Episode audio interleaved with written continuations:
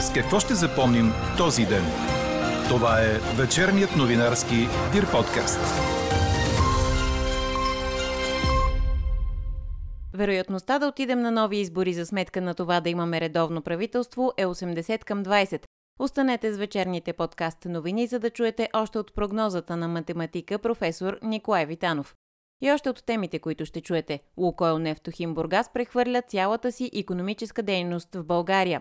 Сашко е много по-добре, съобщи във Фейсбук бащата на 12-годишното момче, от което вече 10 дни цяла България се вълнува. Вторият ден на световното първенство по футбол в Катар започна с убедителна победа на фаворита в група Б Англия. Говори Дирбеге. Добър вечер, аз съм Елза Тодорова. Чуйте подкаст новините от деня на 21 ноември. Въведение Богородично или още Денят на християнското семейство. През нощта все още ще превалява над източните и югоисточни райони. Над западната половина на страната облачността ще се разкъса и намалява до ясно време. Ще духа слаб да умерен западен вятър, който след полунощ на запад ще отслабне и стихне. Утре минималните температури ще са от около минус 2 на места по високите котловини до 8 градуса на изток. След кратко разкъсване и намаление преди обяд, в следобедните часове от запад облачността отново ще се увеличава. Максималните температури ще са от 9 до 14 градуса. Чухте прогнозата на синоптика ни Иво Некитов за вторник. Вероятността да отидем на нови избори за сметка на това да имаме редовно правителство е 80 към 20.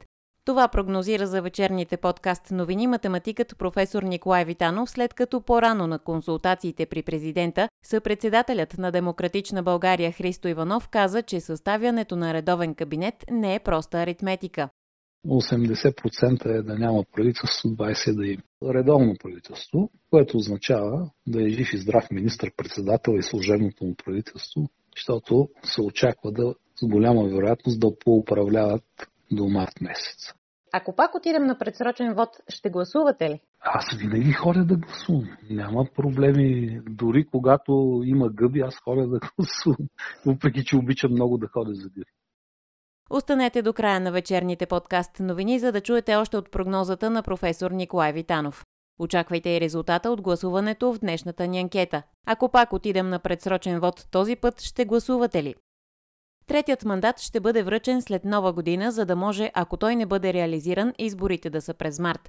Това стана ясно по време на шестия кръг от консултациите при президента, преди завъртането на рулетката с мандатите за съставяне на редовно правителство. След изборите се ръководи от две основни цели. Първата – да се направи максималното, за да имаме редовно правителство, да се даде време за диалог. Втората важна цел това е така да се разположат във времето консултациите и връчването на мандатите, че ако имаме провал и не се състави правителство, предсрочните избори да не бъдат в най-тежкия период – януари и февруари. Днешната среща с Демократична България прерасна в престрелки между Радев и представителите на парламентарната група. А поводът за това бяха решението на парламента страната ни да изпрати оръжие на Украина, модернизирането на армията ни, както и чертаянето на нови червени линии между парламентарните сили. Седя с загриженост това, което се случва през последните дни в българския парламент и ми се струва, че не това очакват българските граждани. Измененията в изборния кодекс, които бяха лансирани и не просто тяхното съдържание, а начина по който мнозинството от три политически сили веднага започна да се държи арогантно, брутално, нарушавайки процедурни правила, показва, че, така да се каже, за съжаление, не са извлечени уроците и някои от рецидивите отново ги виждаме на, на дневен ред. Аз като военен съм крайно критичен към вашите призиви да се разоръжим по време на война, преди да сме доставили и освоили нови образци, техника и въоръжени. Способността ни да покажем, че можем да носим съюзническа отговорност е много важна за, за всички политики, които ще прилагаме от нататък. Не считате ли, че ако имате такава информация за това, че ни вкара война, трябваше да свикате консултиран съвет по национална сигурност и да ни предоставите, да ни запознаете с тази информация за конкретните рискове от карането на България във война? Аз съм направил до момента четири консултативни съвета за национална сигурност. Националната сигурност изисква изключително отговорно отношение. Тя не търпи аматьорски интерпретации. Президентът отговори и на критиките на Демократична България, че не е подписал декларацията на европейските лидери за подкрепа на Украина. Тази декларация, мога да ви кажа, по-скоро ваша позиция на моята декларация бе категорично отхвърлена от ръководството на НАТО. Кохортата около мен, тези хора, които се ангажират с националната сигурност, всички са завършили американски академии. Вашата кохорта, която са ви експерти, така наречени по сигурност, са завършили съветски академии. Огледайте се, вижте я. Според Христо Иванов, съставянето на редовно правителство ще е трудно, но не невъзможно. Важно е да не е, цитирам, безпринципна сбирка. Той напомни трите приоритета на Демократична България – съдебна реформа, въпросите на сигурността и разумен економически курс. Предстои да се проведат консултации при президента и с български възход. От 1 януари Лукойл Нефтохим Бургас прехвърля цялата си економическа дейност в България, а това означава, че ще плаща изцяло данъците си в българската хазна. Това обяви на брифинг транспортният министр Христо Алексиев, след като по-рано представители на компанията се срещнаха с министри от служебния кабинет. Цялото производство, всички приходи, всички данъци от тяхната дейност да бъдат показани, да, да бъдат плащани в България, а не както беше до сега в Холандия или Швейцария. Смятаме, че това е един резултат от нашия активен диалог, от общите усилия, които предприехме заедно. След като тази рефинерия в България, тя е един вид българска, работи в България, в нея работят 1300 човека, които са повечето от тях граждани и жители на Република България, е нормално и Лукойл, Нефтохим Бургас, да отчита своите приходи изцяло тук в България. След прилагане на регламента за изземане на свръхпечалбите, и нашите законодателни промени, които сме предложили в Народното събрание, може да разчитаме тази година на приходи в бюджета в хазната в размер на 100 милиона от Лукойл. До година при запазване на сегашната ситуация може да разчитаме на около 700 милиона лева, които да постъпят в бюджета. Христо Алексиев добави, че мярката 25 стотинки за литър гориво, цитирам, не е била съвсем справедлива, но ще продължи. Граничният пункт Калотина ще бъде свързан с магистрала Европа. Стана ясно след като служебните министри на вътрешните работи и на регионалното развитие Иван Демерджиев и Иван Шишков провериха строежа на автобана и ремонта на граничния пункт.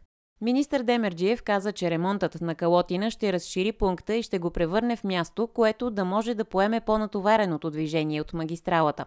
По същия начин се работи и по останалите основни гранични пунктове, каза Демерджиев като идеята е да се увеличи обемът превозни средства, които могат да се обработват едновременно. По думите на министър Шишков, част от магистрала Европа може да бъде пусната до месец.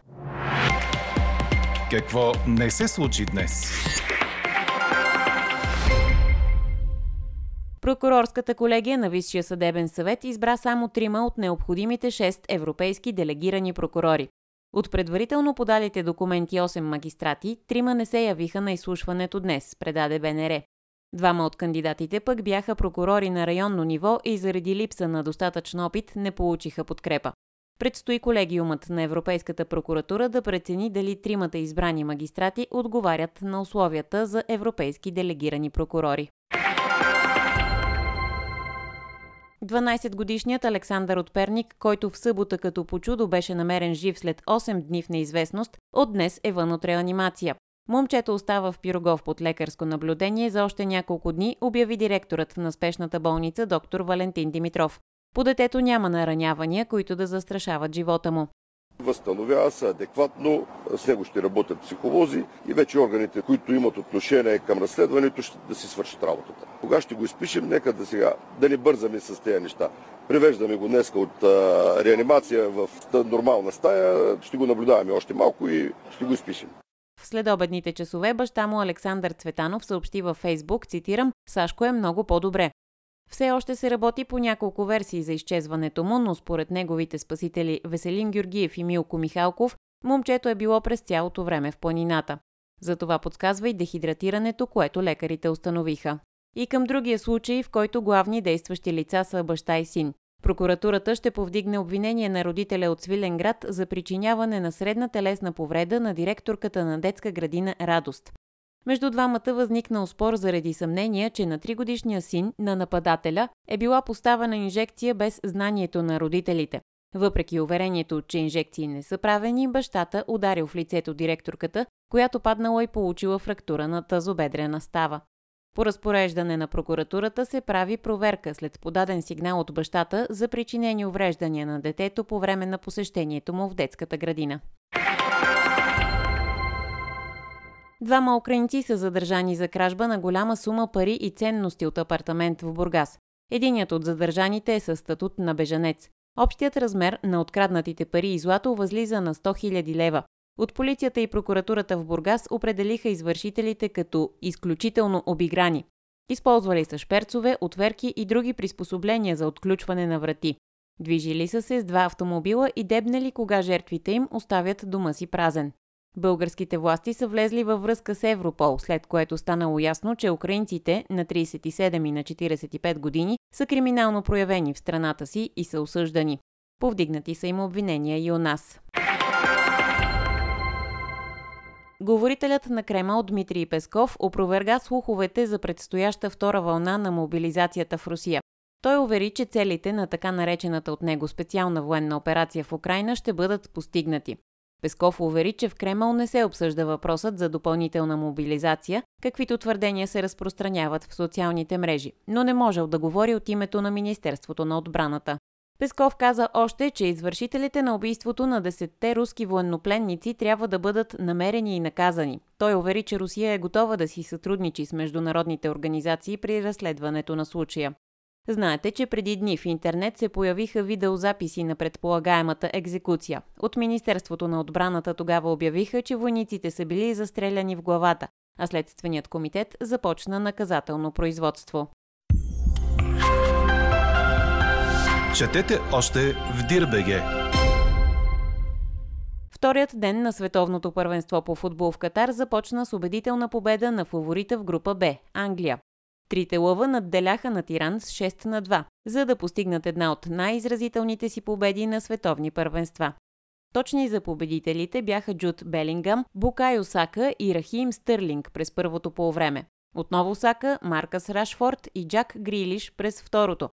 За иранците двата гола реализира нападателят Медхита Реми. Тази вечер от 21 часа е другият матч в тази група, като Съединените щати се изправя срещу Уелс.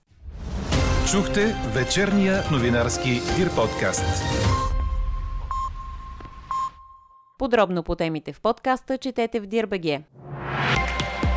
Какво ни впечатли преди малко? Поредно нападение срещу българския културен клуб Цар Борис III в Охрид. Този път клубът е с разбити прозорци вследствие на хвърляне на камъни по тях. Инцидентът се е случил тази нощ около 2 часа. Кадри от вътрешността на клуба показват множество разпръснати стъкла по пода. Знаете, че клубът беше открит на 7 октомври на фона на протест, на който се чуха скандирания като татари, фашисти и цигани, а срещу сградата бяха хвърляни камъни и яйца.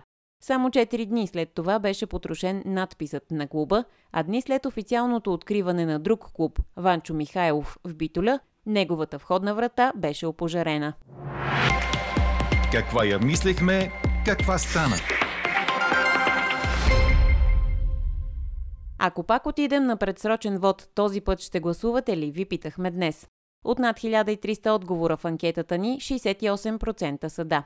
Ето и два от коментарите ви по темата. Единственият вариант е всички да гласуваме и като не одобряваме нито една партия, да натиснем бутона «Не подкрепям никого».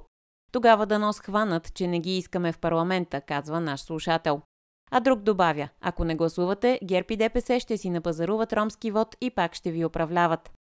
След като при президента днес съпредседателят на Демократична България Христо Иванов каза, че шансове за кабинет има, но не било въпрос на проста аритметика, се обърнахме към математика с сбъдващи се прогнози професор Николай Витанов, за да научим какво показват неговите сметки за това кой и как ще управлява страната ни в следващите няколко месеца. Ако пак отидем на предсрочен вод, ще гласувате ли? Аз винаги ходя да гласувам. Няма проблеми. Дори когато има гъби, аз ходя да гласувам. Въпреки, че обичам много да ходя за гъби. Днес на срещата при президента Христо Иванов каза нещо повече се изисква от проста аритметика за съставяне на кабинет. Какви са вашите прогнози в полза на това да отидем на избори или да се състави кабинет? Процентно кое е по-вероятно?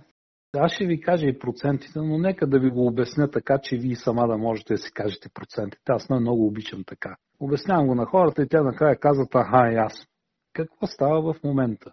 Президента прави консултации, нали така? Не е правил консултации с кого?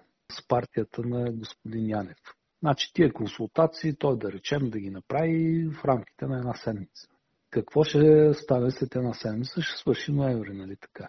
Началото на декември той ще връчи първия мандат, който се очертава да бъде, да не завърши с правителство. Идва 8 декември. След това идва втория мандат, някъде 9-10.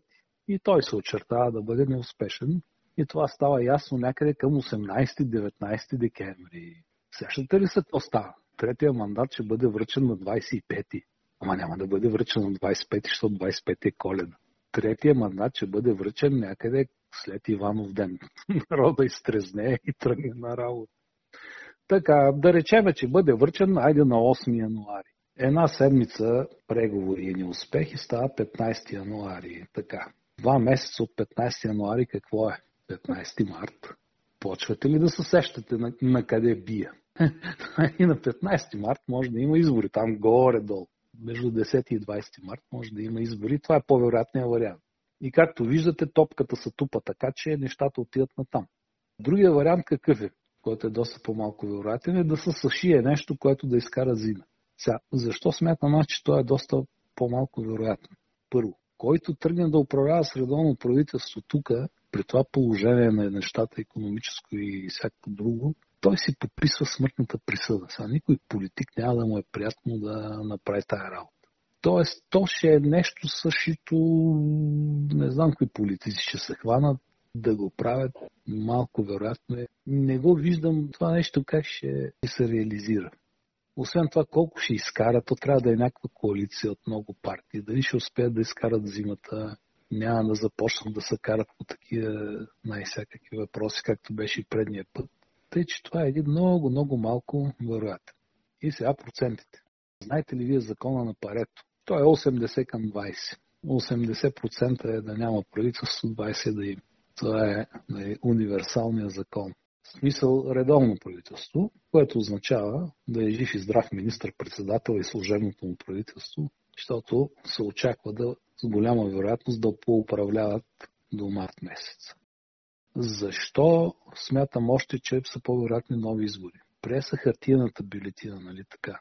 Хартияната бюлетина е много ясно, че ще облагодетелства много партии. Някои партии. Кои ще бъдат облагодетелствани и кои няма да бъдат облагодетелствани. Значи ще бъдат облагодетелствани партиите с висок коефициент на монолитност и с достатъчно опит. Какво означава висок коефициент на монолитност? Максимална е единица, коефициент и другите са около него. Тоест, това са партиите, които не са люспе. Коя е партията в България, която са люспи най-малко? Допускам, че за ДПС говорите. Да, точно така, ама да сега, дали, аз ви насочвам ви да го казвам. значи това е, ето ви една партия, която ще спечели от хартийните бюлетини.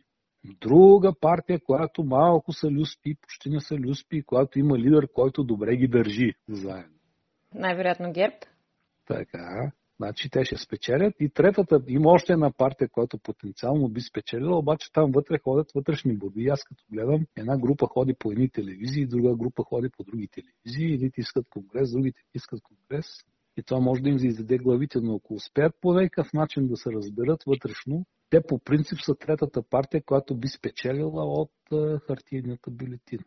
Това означава, че тези три партии които и в настоящия парламент имат доста гласове, за тях е по-изгодно, при положение, че има хартия на бюлетина, да отидат на нови избори, защото така ще увеличат парламентарното си присъствие.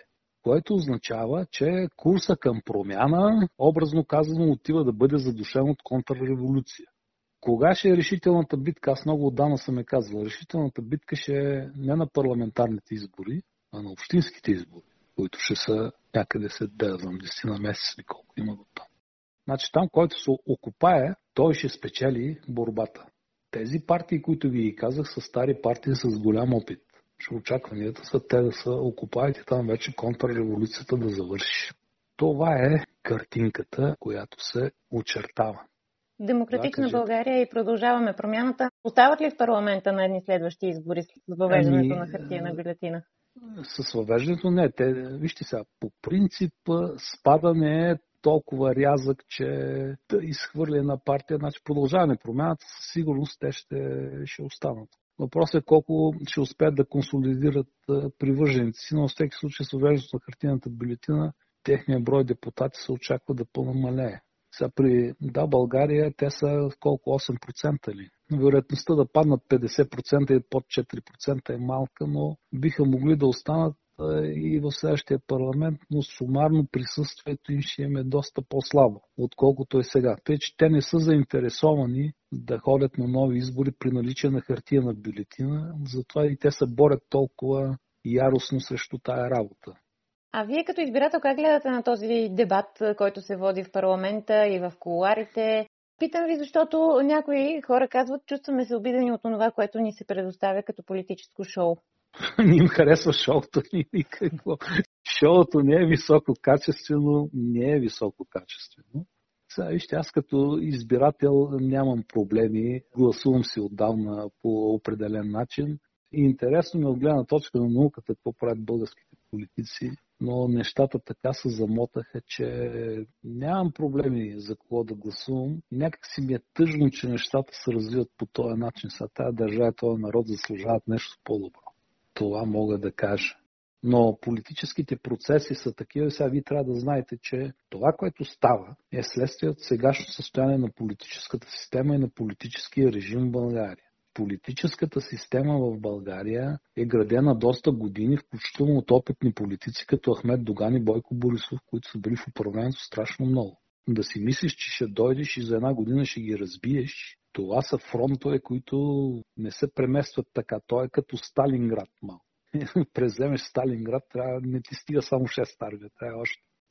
Това е едното. Те са опитни. Политическата система не можа да бъде кой знае колко променена. Вярно, появи се нова партия, продължаваме промяната, но тя общо взето някъде около 20, с една четвърт от гласовете от местата в парламента не става промяна. Трябва поне два пъти по толкова и съюзниците не бяха такива, защото да стоят достатъчно дълго време на власт. Сега те овладяха държавата, но ако питате специалистите, ще ви кажат, че държавата е само един елемент от политическата система. Има и други елементи, които ако не ги контролираш и насреща ти седят опитни политици, които ги контролират, нещата може и да не станат, както тръгва да се случва в България. Другото, което е, освен политическа система, има и политически режим. Това е как тази политическа система функционира. Значи, за да промениш политическия режим, трябва да промениш начините на функциониране. Бяха ли променени начините на функциониране при последното редовно правителство? Значи за 7 месеца не мога да промениш много. За да промениш една политическа система, една политически режим, които са създадени 30 години, ти трябва поне 3-4 години на власт. В резултат на което нещата отиват към логичен такъв завършек, че контрреволюцията се надига и нещата отиват към победа както виждате, хартия бюлетина и т.н. Не виждам, аз поне не виждам как политическите сили около продължаване промяната и да България ще успеят да обърнат събитията. Така приключва днешната ни анкета. Новата тема очаквайте утре в 12. Приятна вечер! Слушайте още, гледайте повече и четете всичко в Дирбеге.